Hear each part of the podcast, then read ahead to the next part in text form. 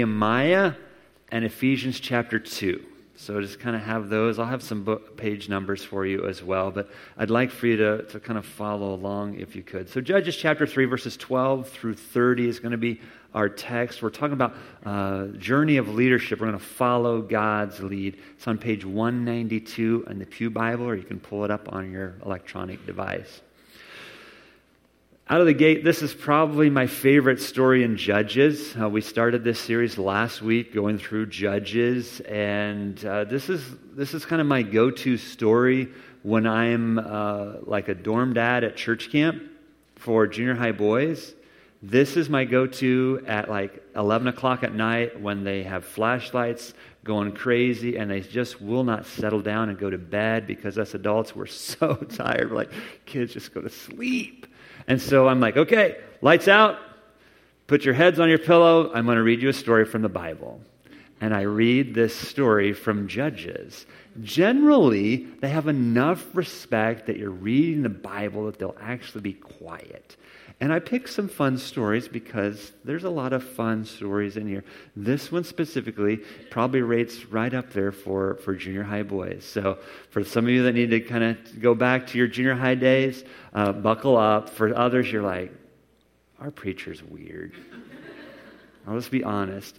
Uh, this was, I think, we talking about God Squad. I was doing God Squad when I was uh, at a youth ministry in Galena, Kansas. And I think this was my first lesson I ever gave them was from this text. And so you're going to think, like those adult leaders, you're like, we hired this guy to do our kids' stuff. Because I'll just be honest, these stories in Judges are strange and they are tragic. They are tragedies. And we don't handle tragedy very well. We want things to be happy but even in the midst of sad stories, we can find how God is working in the details. So, what I want to do today, I just want to read this story and we'll look at it from three different main points of view, the characters that show up. One is the evil King Eglon. Can you say Eglon? Eglon, thank you. Uh, then we're going to have the, the good guy for the most part. But even remember, these good guys in Judges aren't always very good. Uh, they start out pretty good. You know, really, last week's guy was good. Othniel was good. Ehud, sort of good. It gets worse. By the time we get to Samson, it's a train wreck. And so these guys are, you know, kind of there to deliver, but they're still fallen, broken people. Which gives us hope that if God can use those guys, then he can probably use me and you. So we're going to look at Eglon, Ehud, and then we need to see what God's doing see where God is in this story, okay? You ready for us? Here we go, Judges chapter 3. And again, this is in the Bible. Uh, Judges chapter 3, verse 12. 3, verse 12. Again, the Israelites did evil in the eyes of the Lord. If, we, if you were here last week, we talked about in Judges, there's this cycle. It's, it's really a downward spiral where the people would sin then a bad guy would come and oppress them. Sin leads to oppression. They would eventually cry out to God. There's some type of repentance saying, God, help us. They're groaning, they're crying out. And then God, in His compassion, gives them a deliverer. And so we're seeing this cycle multiple times as you keep reading through Judges. You'll hear this phrase Again, they did evil in the eyes of the Lord. Someone comes and oppresses them. They cry out to God for help. A deliverer comes. And so this is the, the, the uh, cycle again and again. They did evil in the eyes of the Lord. Sometimes we forget who's watching. God's watching. And the tagline in the last verse of Judges In those days, Israel had no king, and everyone did as he saw fit. Everyone did what was right in their own eyes. Does that sound like the world we live in today? You be you, I'll be me. You define truth however you want to. I'll define truth however I want to. But there is a truth from the Word of God. And so when we do evil, God is under, He's seeing that. So when we do bad, God has a standard of right and wrong, and it's found in the Scriptures. And so that's the days we live in. Again, the Israelites did evil in the eyes of the Lord. Because they did this evil, the Lord gave Eglon, king of Moab, power over them. That's verse 12.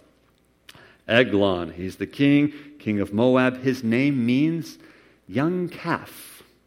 The young calf is king, and he gets a three nation alliance. It's getting ready to say. Verse 13 Getting the Ammonites and the Amalekites to join him, Eglon came and attacked Israel, and they took possession of the city of palms. Anyone been to the city of palms? It's Jericho in the ancient world, is what we believe. We'll see the city of Palm show up again next week in our text from Judges 4 and 5. So it's Jericho, that first city that they conquered. You remember when they came into the promised land? They march around the city seven times, they blow their trumpets, and the walls came tumbling down. Same city. Now the evil king, which was destroyed, this evil king is setting up camp somewhere near there. Verse 14 the Israelites were subject to Eglon, king of Moab, for 18 years. Sin leads to oppression. 18 years of oppression. That's Eglon. Bad guy. God sometimes uses the bad guys to discipline us. So pay attention. Sometimes the, the world rulers are ways that discipline us. So we've got Eglon. He's going to show up some more, but we're just going to leave Eglon there for a minute. But Eglon reminds us that, you know, God punishes people for evil. And so he'll use uh, pagan kings to do that. Verse 15. Again, the Israelites cried out to the Lord. You see that? Sin, oppression, some measure of repentance. I wouldn't get too, give them too much credit, but they at least recognize God, we need help. Remember the, the Jesus prayer last week? Jesus, Son of God, have mercy on me. So call out for help. So they call out to help, and the Lord gave them a deliverer. You see our cycle? Sin, oppression, repentance, deliverance. Deliverer, and his name was Ehud. The word deliverer in Hebrew sounds a lot like the name of Jesus. It's his Hebrew name, Jesus. He's a deliverer, he's a savior. You're going to give him the name Jesus because he will save his people from their sins. So God is raising up this Savior named Ehud, a left-handed man, the son of Gera, the Benjamite. Anybody left-handed here? A few of you left. Okay, good. Yeah, uh, it's not. I'm, you guys are amazing. I just, I cannot do that. I, I, you know, and some of you guys are, those left-handed folks are really good with both, it seems like, too. Uh, and so this is, he, Ehud's left-handed. He's from this tribe of Benjamin. If you watch the, the video for right now, right now media, he's, he thinks that possibly the, the word means that their right hand was bound. And so some, he's going to suggest that maybe Ehud had like a physical defect with his arm. Maybe it was a withered arm with his right hand. I don't know. I mean, it could be. But it sounds like sometimes in this tribe of Benjamin from history, they would bind this hand so that they could really be skilled with both hands. And if you go to, uh, go to Judges, if you, this is kind of a crazy verse too. Go to Judges chapter 20. We're going to learn about these Benjamin guys. These guys from the tribe of Benjamin. Judges chapter 20, verse 16.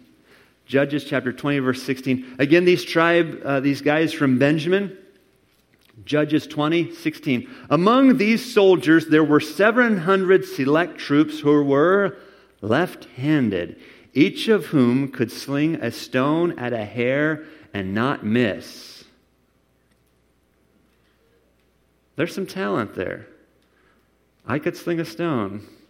I ain't hitting no hair. And so these guys could have been not just, you know, you know, withered guys, but maybe they actually were skilled, skilled you know, swordsmen and things, and they could swing a stone and, and just be a mark. Hunting season started yesterday, right? Anybody get go out go bow hunting yet? So, so wouldn't you like to have that guy on your hunting party? Could sling a, an arrow or whatever. There's another phrase that talks about these guys, the tribe of Benjamin from from First Chronicles, where it says that they were bowmen, so archers, and they could shoot arrows and sling stones with either left or right hand. So these guys may be pretty good guys. Sounds like Hawkeye, maybe. Could actually, you know, just do it in, anywhere he needed to go with his bows and arrows and these stones. So it could be that Ehud's like a special ops guy. Maybe. So he's the left handed man, son of Gera Benjamin. The Israelites sent him with tribute to Eglon, king of Moab. So I've just finished verse 15. And I was thinking of, uh, you know, so King Eglon, he's the, the guy oppressing them. you would have to bring tribute, bring gifts, offering to keep the king happy. Uh, thinking of that little cartoon, The Bug's Life. And what, the grasshoppers are like the big bullies, and all the poor little ants are always bringing the food, and he's like, Where's my food? And blah, blah, blah, blah, blah. And so maybe there's this picture of, you know, we got the king, you got to keep him happy. Eglon's leading this group of gifts to the king. That's the picture we have. Going into verse uh, 16. Now Ehud had made a double edged sword about a cubit long, which he had strapped to his right thigh under his clothing. So not only is Ehud potentially a pretty good marksman, this guy can make knives. Like he's a blacksmith. How many of you have made a knife before? It's really hard work to, to do that, to forge it and to beat it and all that workmanship and file it down, all of that. So he had some skill, he got some muscles. He made this double edged sword, a cubit long. You know what cubits are, right? No idea. This is about as long as a cubit, from your elbow to either your fingertips. Some of them say from here to here. So that's, a, that's, his, that's his sword that he made, okay? So he's got it strapped onto his thigh. Uh, I love these stories because you're like, what's he going to do with the sword? Let's find out. Verse 18, or uh, 17 he presented the tribute to Eglon, king of Moab, who was a very. Why are you laughing? Why are you laughing? It says that he was a very fat man. Thank you for that. Aren't you glad you're not in the Bible under those descriptions, okay? And so E. e Eglon, young calf, has gotten fat off the taxes of, of God's people, possibly. Some people think, well, maybe he's just strong, he's robust. Uh, the same word used to describe when Joseph uh, interprets the dreams of Pharaoh, and there's the, the skinny cows, and then there's the, the plump cows that represent the seven good years, or there's the skinny heads of grain, and then there's the full head, the plump ears of corn, grain, representing the seven years of abundance. So maybe Eglon is abundant. Sounds like he's fat. Verse 18. After, see why junior high boys like this? Okay. It's getting, here we go. Verse 18. After Ehud had presented the tribute, he sent on their way those who'd carried it. So he's got an entourage. He's like, you guys going back home? We got the stuff delivered. You were my roadies. Thank you very much. Uh, let's go on home. They presented the gift to Eglon. And but reaching the stone images near Gilgal, he went back to Eglon. And so he sent them back and he's on his way back to Gilgal. This could be the location where they came into the promised land. God brought his people across the Jordan River on dry ground at flood stage, and they come to this place called Gilgal. This is one location. There could be others, but here's, the, here's where I'm preaching it today, my understanding. So, Gilgal, right across the Jordan River, and in Joshua 4, God and, and Joshua, they says, get 12 stones out of that river.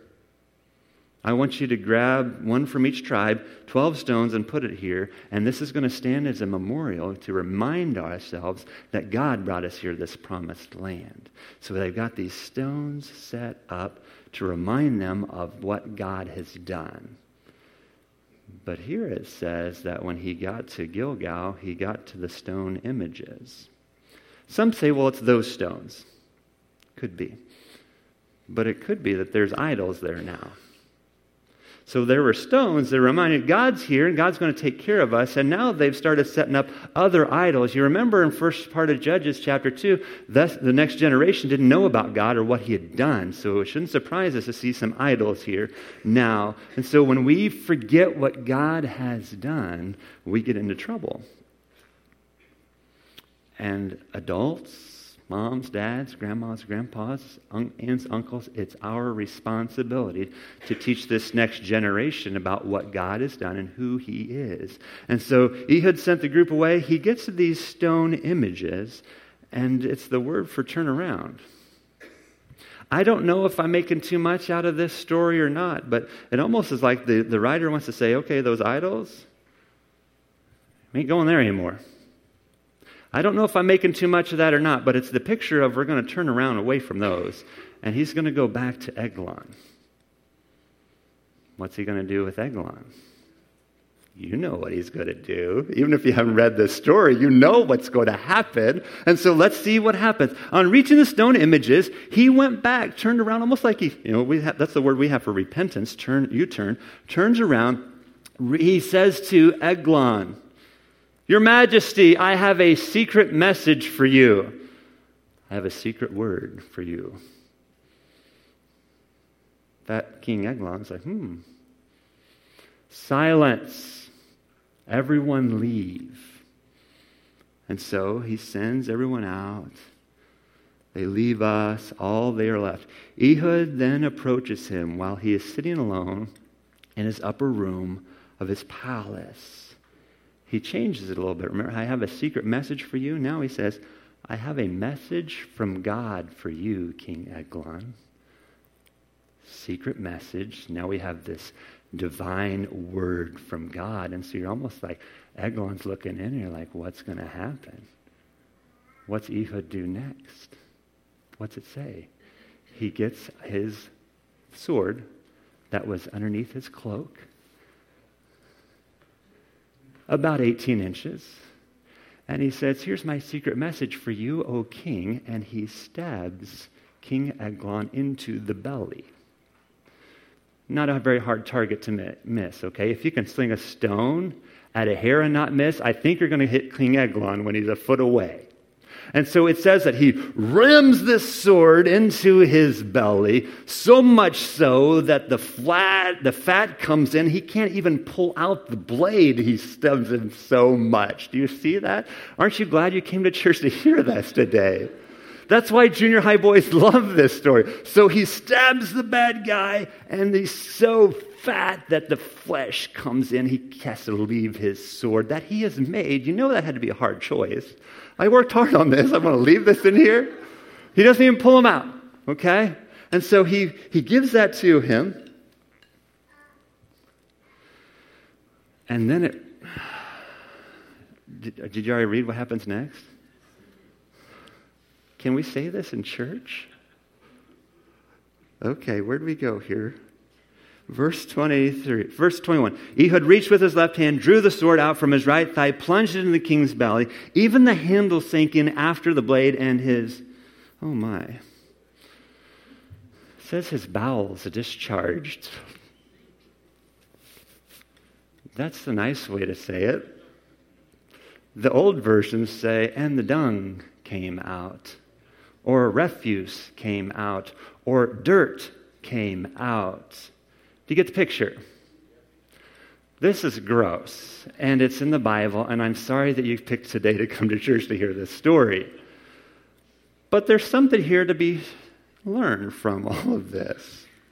So we got Eglon, sword sticking out of his belly. There's stuff on the floor now. Um, Ehud didn't pull it out, the fat closed in over it. Then Ehud went to the porch, he shut the doors of the upper room behind him and locked them. And he's going to make his getaway. Now remember, it's just him and Eglon. Eglon's on the floor, floor with his, you know, sword in there and feces on the floor. He's like, I think it's time for me to get out of here. And so I don't know how he leaves. If he goes, if there's like an outside window, he shimmies down. Some people think that there was, he might have actually been in the restroom area, and so there's a latrine or sewer system that he sneaks out. We're not so sure, but he somehow gets away. All right, verse 24. After he had gone, the servants come and they start rattling the door. It's locked. What's going on? Then they probably smelled. Whew. Think we know what's going on in there. they say he must be relieving himself in the inner room of the palace. They waited to the point of embarrassment. I don't know how long that was, but they're like, he is the king. Uh, okay. And so they eventually find a key, they unlock it, they find on the floor their Lord fallen on the floor dead. While they waited, where's Ehud? It's like a movie, isn't it? He's gone. He's kind of like, he's like in the getaway car and he's leaving. He's like, see ya. And so he, it says that he had got away, verse 26. He passed the stone images. Remember those ones? Earlier it says he turned around from them. This is almost the one where it says he, like he passed over, like he transgressed them. like he stepped over those images. There's almost, it appears to be a picture of like, those idols are bad, I'm just, I'm going to step over them now. I'm, I'm going away from them. I'm, I'm getting out of there. He goes to the, the images, escapes them, verse 27. When he arrived there, he blew a trumpet. Does God's people ever blow trumpets? Yeah, a few times. They blew trumpets not too far from where he was in Jericho, if you remember. They marched around and they blew the trumpets. And we're going to see trumpets show up later in Scripture as well. Victory, sometimes call people for worship. Blows the trumpet in hill country. Israelites went down in front of him, and he's leading them. Follow me, he ordered, for the Lord has given Moab, your enemy, into your hands. Follow me. So he's a leader. And we're talking about leaders here this season of our church, elders and deacons. Today's our deadline to submit your recommendations for elders and deacons. And one of my friends, he says, you know, when you're looking for elders, when you're looking for leaders in the church, uh, you want the leaders to maximize uh, their, their time on three, three things three doctrine, discipleship, and discipline. Doctrine. We need leaders who will hold to this truth because in those days, everyone could do what's right in their own eyes. And we need leaders say, no, this is what's right. So you got to guard the doctrine. Elders, deacons, they stand on the truth. They remind us, they teach us that. They also need to lead the way in discipleship. Our mission is to make more and better followers of Jesus. We need elders, we need deacons that will say, hey, this is what it means to be a disciple of Jesus. And they're helping others grow in their walk with Jesus. And then they'll also need elders to discipline. Just as a parent disciplines their kids, our elders are here to discipline the church and just to do it in a loving, gracious, Christ honoring way. But we need someone to say, hey, what you're doing is not right, and we want to help you. And that's the most unpleasant part of it. It's the hardest part. And so that's when we're looking at, at leaders, that's what it looks like. And so, I, can I just say that our elders don't carry knives and stab people. Okay, can't do that. Okay, so don't do this with with Ehud that way because he's not that. But I will give him credit at least in this moment where he says, "Follow me because God is giving us the victory here." I can appreciate Ehud saying, "God's the one who's going to win here." So I don't want us to get so caught up in the theatrics of Ehud that we remiss the story of what's really happening, and that's what God's doing. So we looked at Eglon, we looked at Ehud. I want to see where is God at in this story? What do we learn about God from this story? Well, earlier in verses 12, it says, Again, Israelites did what was evil in the eyes of the Lord. The Lord's watching out, and we do bad in his sight, and we cannot hide from him. It also says that the Lord gave Eglon, in verse 12, gave Eglon, king of Moab, power over Israel. So God will use people to discipline his people when they do bad. So God's seeing it, he's disciplining, but he's also compassionate enough to rescue. And that's the last part there in verse 28. Follow me, for the Lord has given Moab, your enemy, into your hands. So they followed him down and took possessions of the fords of the Jordan that led to Moab. They allowed no one to cross over. At that time, they struck down 10,000 Moabites, all vigorous and strong. No one escaped. That day, Moab was subject to Israel, and the land had peace for 80 years. 18 years of oppression, God was able to turn that into 80 years of peace. 80 years of peace. To summarize this story, we could say it this way Only the Lord defeats enemies to bring peace. Only the Lord defeats enemies to bring peace. So God's the hero of the story, not Ehud. And make sure as we're reading through these judges that we don't get so enamored with the theatrics and the wildness of these stories that we don't lose sight of who really is. And these judges really paint us a, a pale comparison of who the true rescuer is. I told you I was going to take you to Nehemiah. I want to invite you to Nehemiah chapter 9, 27. Nehemiah chapter 9, 27 and 28. It's right there before Psalms and Job there in your Bibles, just a few you know, ch- chunks after where we just were. But Nehemiah, and they're talking about this season of the judges. And here's what they have to say Nehemiah 9, verse 27. Again, it's on page 391 if you need it. So we're talking, he says, So you delivered them into the hands of enemies who oppressed them, but when they were oppressed, they cried out to you. Does that sound familiar? From heaven you heard them, and in your great compassion you gave them deliverers who rescued them from the hand of their enemies. But as soon as they were at rest, they again did what was evil in your sight. Then you abandoned them to the hand of their enemies so that they ruled over them. And when they cried out to you again, you heard from heaven, and in your compassion, you delivered them time after time. We have a compassionate God who meets us even in our messes to rescue us from our enemies. The Apostle Paul describes it this way in Ephesians chapter 2. Ephesians chapter 2, he talks about when we do evil and how God has rescued us. It's on page 947 on the Pew Bible. Ephesians chapter 2, verses 1 and following. As for you, you were dead in your transgressions and sins, in which you used to live when you followed the ways of this world and the ruler of the kingdom of the air, the Spirit who is now at work in those who are disobedient. All of us also lived among them at one time, gratifying the cravings of our flesh and following its desires and thoughts. Like the rest, we were by nature deserving of wrath. But because of his great love for us, God, who is rich in mercy, made us alive with Christ, even when we were dead in transgressions. It is by grace you have been saved. Only the Lord de- defeats our enemies to give us peace. You go down to verse 14, and he says, Christ is our peace, for he himself is our peace who has made the two groups, the Jews and the Gentiles, one and has destroyed the barrier, the dividing wall of hostility, by setting aside in his flesh the law with its commands and regulations. His purpose was to create him himself one new humanity out of the two, thus making peace. And in one body to reconcile both of them to God through the cross, by which he put to death their hostility. He came and preached peace to you who are far away and peace to those who are near.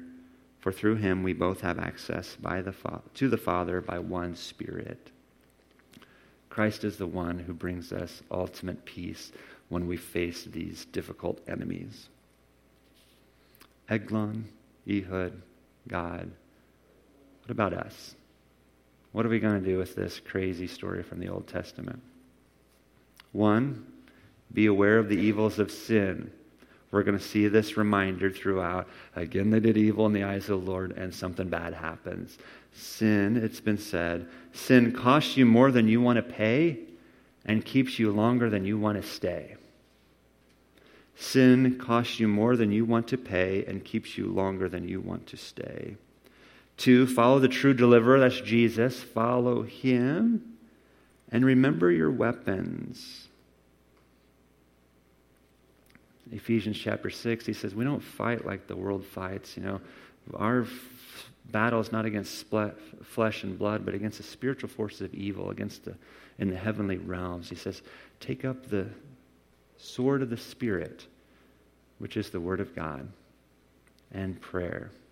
And so we fight the enemies with a sword, but it's different than Ehud's sword. It's the Word of God, and it's prayer.